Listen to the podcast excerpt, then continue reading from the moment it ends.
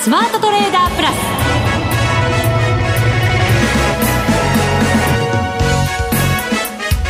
全国のリスナーの皆さんこんにちは。内田まさです。この時間はザ・スマートトレーダープラスをお送りしていきます。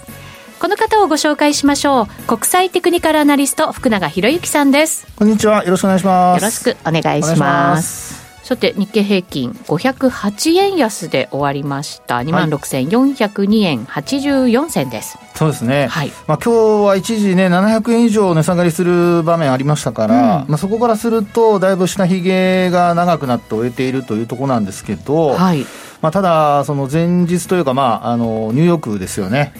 えー、少しこう1000ドル以上ダウは値下がりする場面が、まあ、場面というか1000ドル以上値下がりして終えたりだとか、はい、ちょっと外部環境、なんか、えー、投資家心理がなんか悪化しつつあるのかなというか、まあ、悪化しているのかもしれないんですけどそうですね、えー、あとはそのインフレによって、消費者心理も悪化してるっていう感じが、それが株式市場になんか直撃してる感じもありますよね。そうですよね、まあ、ですから本当にあの、まあえー、一番こうマーケット気にするのは今、内田さんの話にあった2つのやっぱ心理状態で、はい、まあ、投資家と、あとそれから消費者心理っていうところだと思うんですけど、えー、まあね、企業のセンチメントは ISM なんか見る限りアメリカの方では強いとは思うんですけど、はい、50はまたままですからね。まあ、でも、あのー、まあ、実際の消費者だとか、それからあと投資家のセンチメントがちょっと弱くなってきてるとなると、まあ、あのやっぱり強気に傾く必要がこう出てくるので、はい、そのあたりね、あの日本もちょっと影響を受けてますから、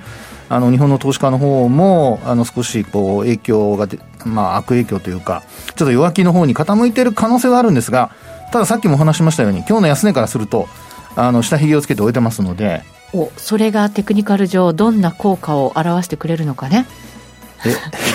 ないないないとは言わないですよね。言わないですけど。そこまで振っといて。ええー、まあ、ちょっとあの、皆さんに元気出してもらおうかなっていう感じで。そうですね。はい。まあ、あの、テクニカル的に意味があるかどうかっていうのはまた別の話でちょっとね。あの別の話になっちゃう別の話なんです。ごめんなさい。そうですか。あや謝っちゃったよ。下髭でですね私はあのこれまでそんなにあの強気に傾いたことはないので。ないですね。はい。なのでやっぱ株価水準とあとはトレンドですかねそのあたりをちょっとお話したいと思いますけどね。はい。またなんか慎重な話になっちゃいそうですね。うん。まあでもこれまで慎重にしてきて皆さんよよかった。んじゃないですか。強気に傾かなくて。そうですね、はい、まあ、福永さんからはまた慎重な話を後ほどいろんな人からいろんな話聞いてください。そうですね、はい、という意味では今日はですね、はい、番組にとってはニューフェイス。お楽しみ。そうなんですよ。皆さん聞いてて今日は良かったと思うかもしれませんよ。思ってくれると思いますよ。はい、はい、えー、この後ですねマネックス証券マネックスユニバーシティ室の和田真奈美さんにご登場いただきます、ニューフェイス。ニューフェイス。でしょ？本当ですね。楽しみですね。そうなんですよ。はい、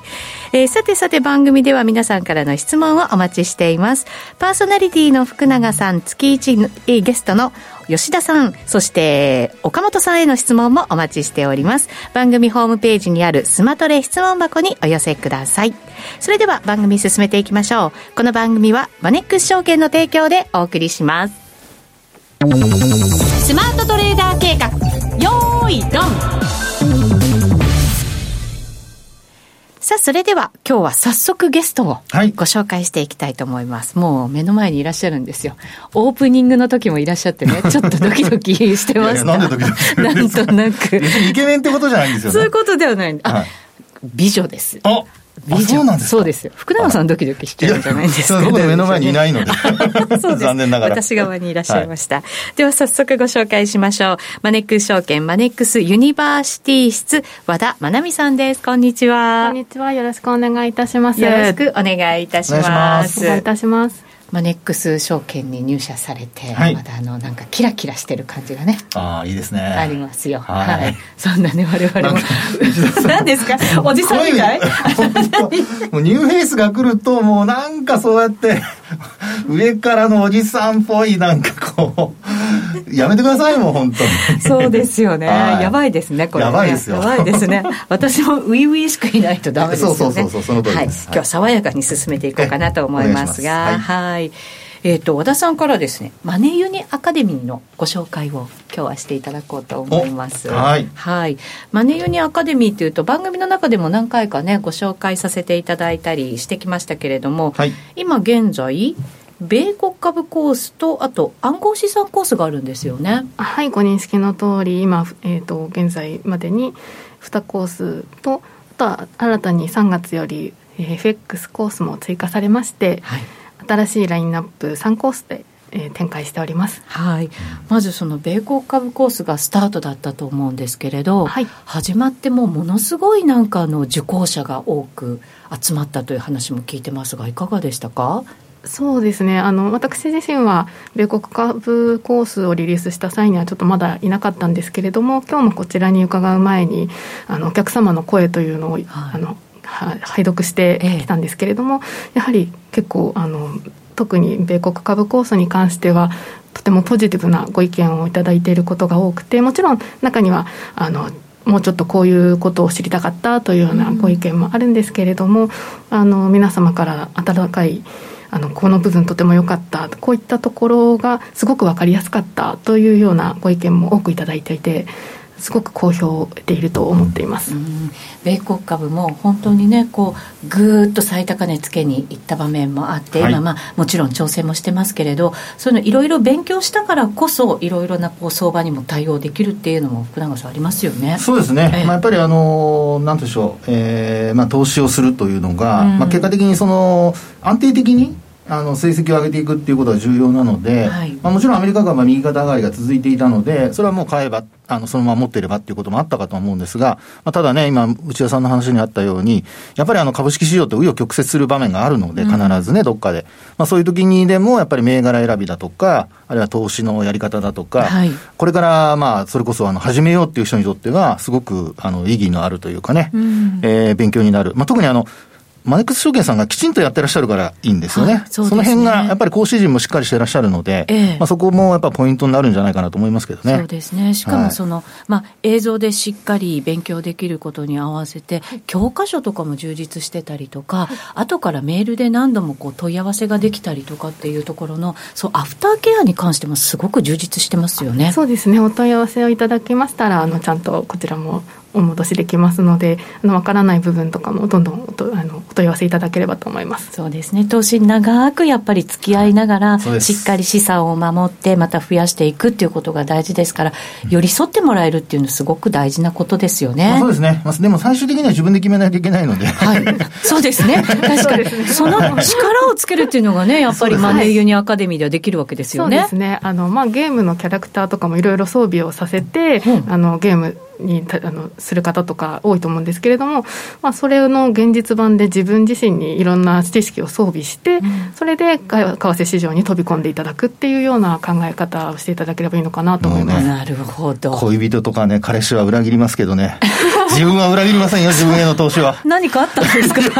僕は一応既婚者ですから。そうですね。そうです、はい、どうしたのかなってちょっと食い気味できたんで大丈夫かなと思って。ニューフェイスだから。そうですよね。ちょっと明るくと思って。すみません、はい、さてさてそのまああ先ほどもお話あったように FX のコースもできたということで福永さん為替もちょっとね、はい、動いてますから最近、えー、あのまあ131円つけてからはちょっとねもたもたしてるような状況ではあるんですけど、はいまあ、ただあの、アメリカのやっぱり経済指標を受けて、まあ、上下動する、まあ、特に昨日なんか1円以上ちょっとね、動きました触れたりだとか。いや、なんか1円動くのって当たり前になってきてません、最近。いや、本当ね、5月に入ってからね、数回あるんですよ。そうですよね。えー、でも数回なんだ。そうなんですよ。まあ、でも本当、1年間で10円しか動かなかった昨年やその前とか比べると、1日にね、1円以上動くなんていうのが数回あるっていうことだけでもすごいことですけど、はい、ね、そういうことがまたこれからあの新たにコースが加わるんですよね。うん、そうなんですよね。はい、なんかマネックス証券でも、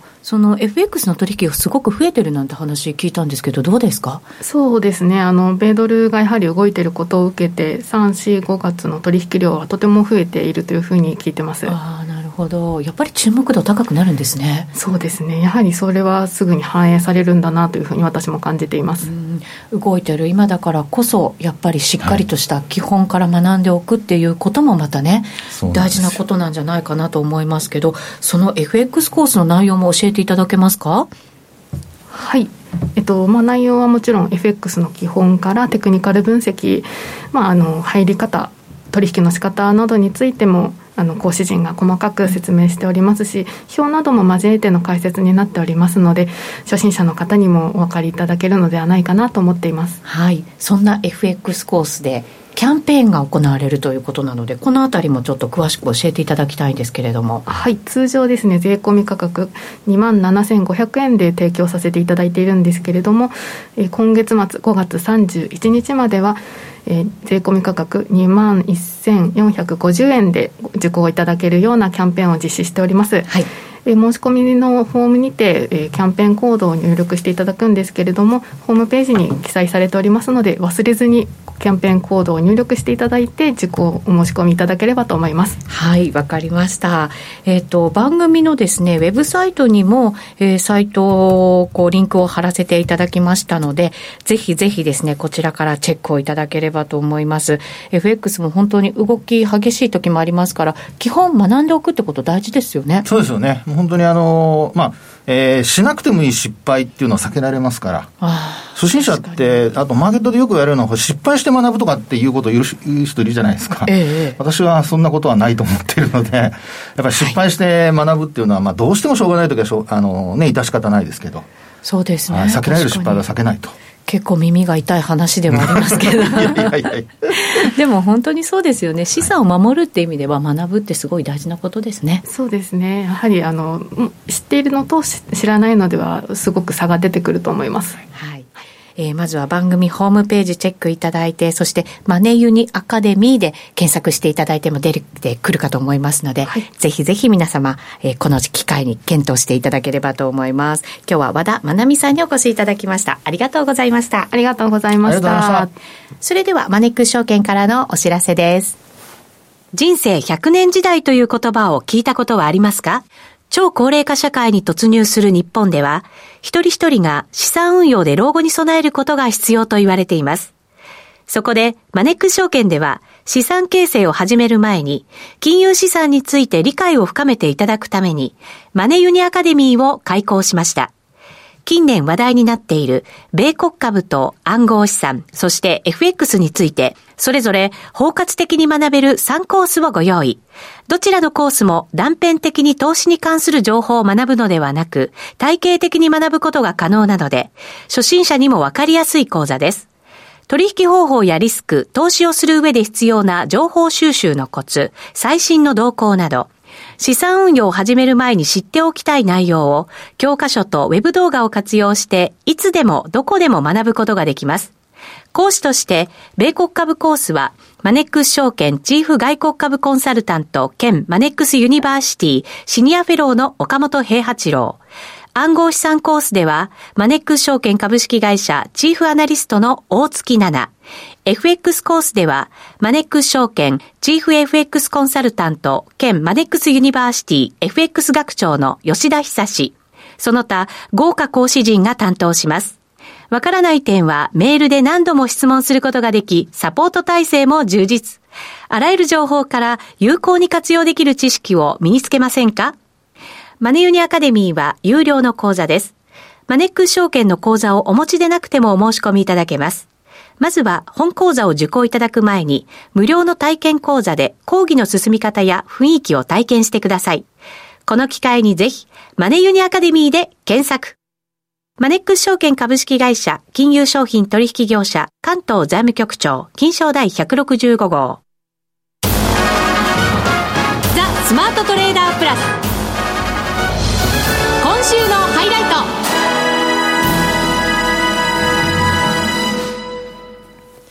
CM 中にディレクターに怒られちゃいました。あそうそう。僕もなんで言わないのかなって思ってたんですけど。はい、あの、先ほど和田まなみさんにね、ご紹介いただいた、はい、あの、マネユニアカデミーの講座、ええ、あの、米国株も暗号資産も、そして FX 講座もあるんですけれど、はい、実はですね、体験講座というのがありまして、体験講座を受けていただいてから、本講座に申し込みいただいて入っていくんですね。はい。体験というのはもちろん無料なんですよね。そうです、もちろんそうです。はい。はい、その体験講座の動画に私、あの、出させていただいておりますですね。内田さんに会えるんじゃないですか。まあ動画ですけどね。なんで言わないんだと。肝心なこと言わないと。もうね、自分を宣伝することに慣れてないわけですよ。いやいやいや、またまたまたまた、そんな控えめな。すいません。そういうの謝らなくてもいいんですけど。なので、一生懸命、ね、そうなんです、作りましたから、はい、そうあのね、体験講座見る、あ、これ言っちゃいけないな。本講座受けてもらいたいんですけど、はい、体験講座見るだけでも勉強になります。それはいいじゃないですか。作りましたでも、モチベーション上げるのにはすごくいいかもしれませんね。そうですね。えー、で、多分ね、あの、見てもらうと本講座受けたいなと思ってもらえると思うんで、ぜひ見てください。もう見た瞬間に、あなたは、みたいな。虜です。虜。内田さんの虜じゃないでしょうね。いや、そんなことない。マネーユニアカデミーの虜になると思います。そうですか。はい。はい。ぜひぜひ、あの、ちらっと覗いてみていただけると嬉しいなと思います。はい、ぜひご覧ください。はい。さあ、それでは福永さんの。はい。お話を虜にしていただきましょうなんか取ってつけたようにね、私の話に振ってきましたけどもね。はい。あのー、まず今日のですね、さっきの下髭の話からちょっとしましょうか。行きましょうか。今日はね、はい、下髭なんですよね。安値つけたのが、えっ、えー、と、9時6分か。はい、だから朝下げたところで下髭というか、まあ、安値つけてるので、下髭になってるんですよね。そうですね。300円いかないか。250円くらい？そうなんです、そうなんです。はい、で、ただですね、前日比で見ると500円マイナスなわけじゃないですか。そうですね。ということは、まあ、500円下げて、まあ、200円ちょっと、まあ、下髭になったって感じですよね。物足りない。うん、物足りないというか、まあ、ここで、あの、私が気にするのは、あの、やっぱり5日移動平均線とかのトレンドなんですよね。はい。あの、5日線って今日、まあ、あ下落してるんです。あ、ごめんなさい、あの、上向いてるんですけど。まだ上向きですね。まだ上向きですね。で、5日前の値というのが実は今日とほぼ同じ値なんですよ。はあ、なるほど、本当だ。ね。そうですね。ということは、明日、うん、もうあの、5日前の値が捨てられて、で、仮にですよ、明日、まあ横ばいになったとすると、はい、5日線って横ばいになっちゃうんですよね。そうです、ね、同じ値ですから。ええ、というふうに考えると、あの、まあ、要はですね、そんなに今晩どうなるかわからないので、売り方からか、えー、売り方からすると、下げたんだけど、まあ一旦買い戻して、ほぼ同値で、まあいつでも、あの、まあ要は売れるよと。はい。あの、いつでも5日線下向きに変えることができるよっていうような形でですね、終えていると。いうことなので、まあ、25日線や75日線は下向きのままですし、5日線がもし明日また下向きに転じるとなると、これ結構ですね、5月の6日から7日にかけての、あ、9日ですね、ごめんなさい。6日から土日挟んで9日にかけての値動きと似たような形になる可能性があるんですよね。似たような動きというと？はい。そのまままた5日線を下回って、で、5日線も下向きに変わると。で、その後にですね、あの、5月の12日に、まあ、安値つけてるわけですよね。2万6000割れまで行きましたが、はい、まあ、そうやって考えてみると、まあ、この状態で、あの、まあ、下げ止まったとか、あるいは底入れしたっていうふうに、まあ、強いというふうに言うこと自体もちょっと、まあ、私のその短期的なトレンドの見方からすると、まだまだ物物足りないというよりも、まだまだっていう感じですかね。なるほど、はい、あのアメリカ株の先物も、結構微妙な動きで、ね、あの東京市場やってる時はプラスになってたんですけど、はい、今ちょっとマイナスになったりとかっていうところもあるので、結構やっぱり慎重姿勢っていう感じがしますよね。そうですよね。で、まあ、売買代金はようやく今日3兆円またね、上回ってきて、3日ぶりに3兆円超えたんですけど、そうですね。えー、ただ、まあ、月火と、あの、月火水までですね、3日間。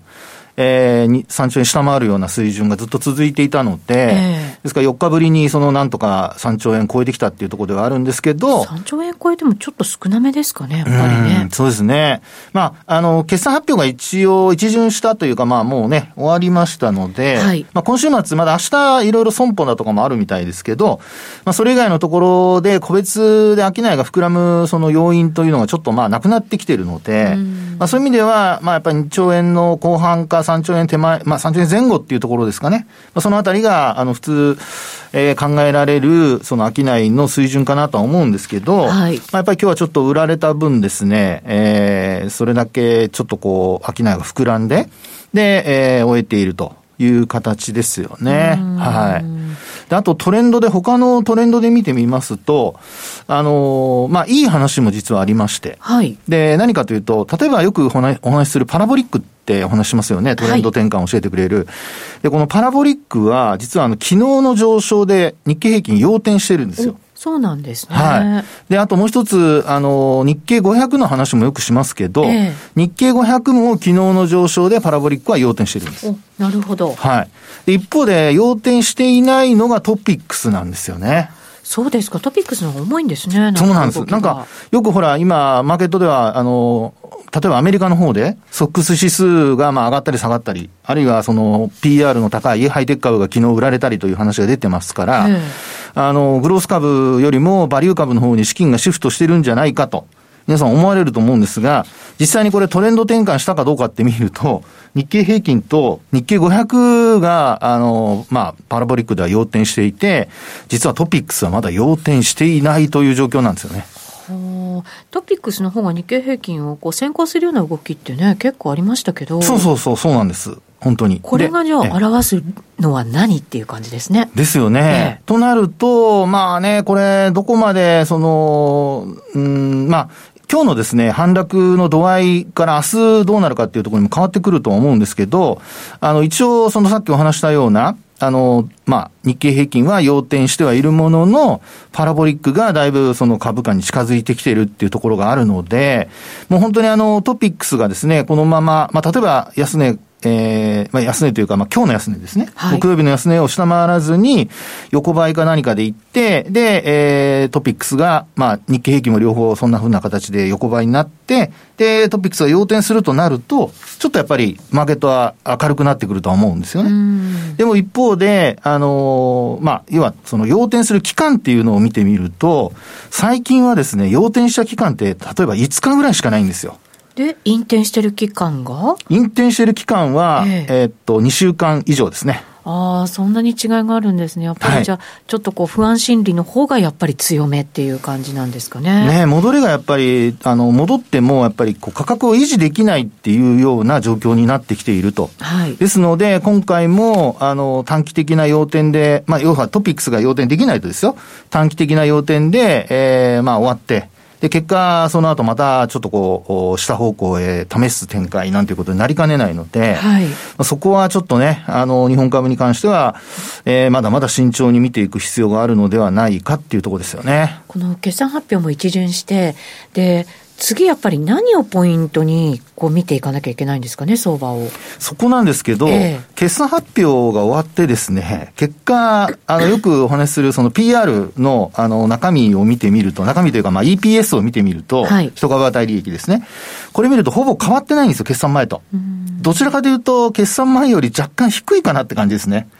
あの、2000円、2100円ぐらいまで、えー、行った場面あったんですけど、えー、今はもう2070円とか80円ぐらい。2100円割っちゃってるんですよね。はい、で、あの、これ、あの、まあ、ソフトバンクの、ソフトバンクグループですね。こちらの方の業績が今期一応黒字見通しということなので、まあ、それによって多分またブレると思うんですけど、はい、えー、万が一ソフトバンクグループが赤字を出すようなことになると、まあ、今のその EPS っていうのはもっと下がるっていうことにはなると思います。プラスまだ予想が出せてない企業っていうのもありますからね。そうなんですよね。えー、ですから、あの、日経平均にその採用されている、あるいは予想、あの、一株当たり利益として、えー、採用されているその数字、どのぐらいになってるのかによってですね、これブレる可能性があると。はい、となると、PR が13倍ぐらいでも、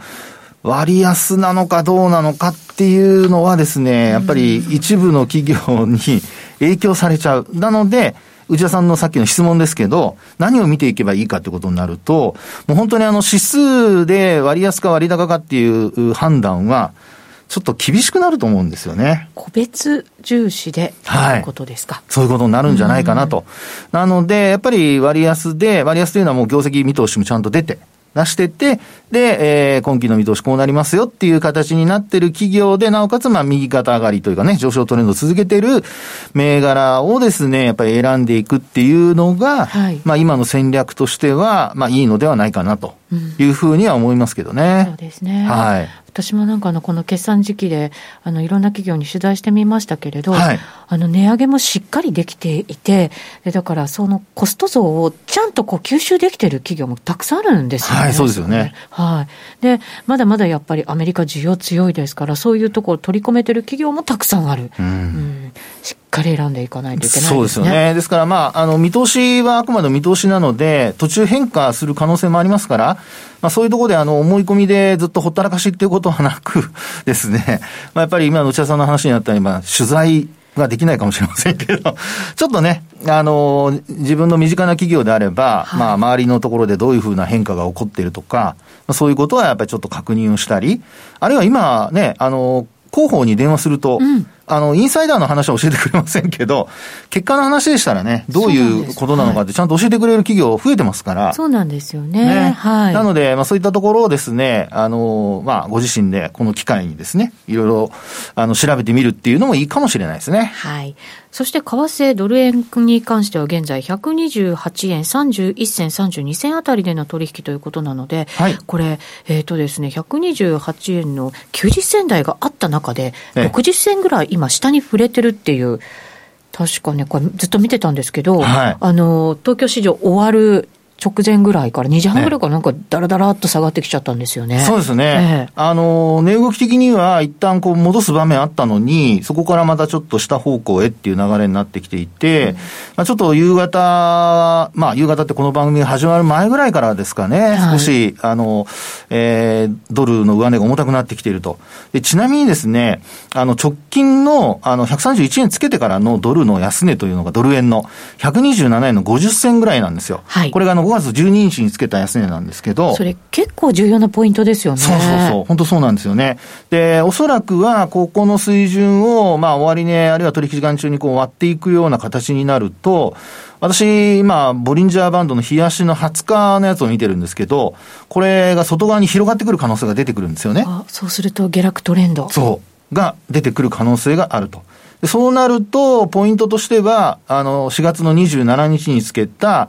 127円割れ、126円の92銭あたり、まあ、こういったところが次のサポートというか、まあ、下げの目処だとは思うんですけど、まあ、あの、127円のさっきお話した、えー、50銭あたりをこう一気に割り込むとですね、加速する可能性も出てくるので、うん、えー、まあそのあたりちょっとね、アメリカの景況感が悪いと金利が低下するっていう、まあ、要は債券買い、安全資産買いっていうふうに流れてしまっているので、はい、アメリカの長期金利も見つつ、うこう少し、えー、ポジションはなるべくちょっと持たない方が、まあ、減らし気味の方がいいんじゃないかなっていうふうに思いますけどね。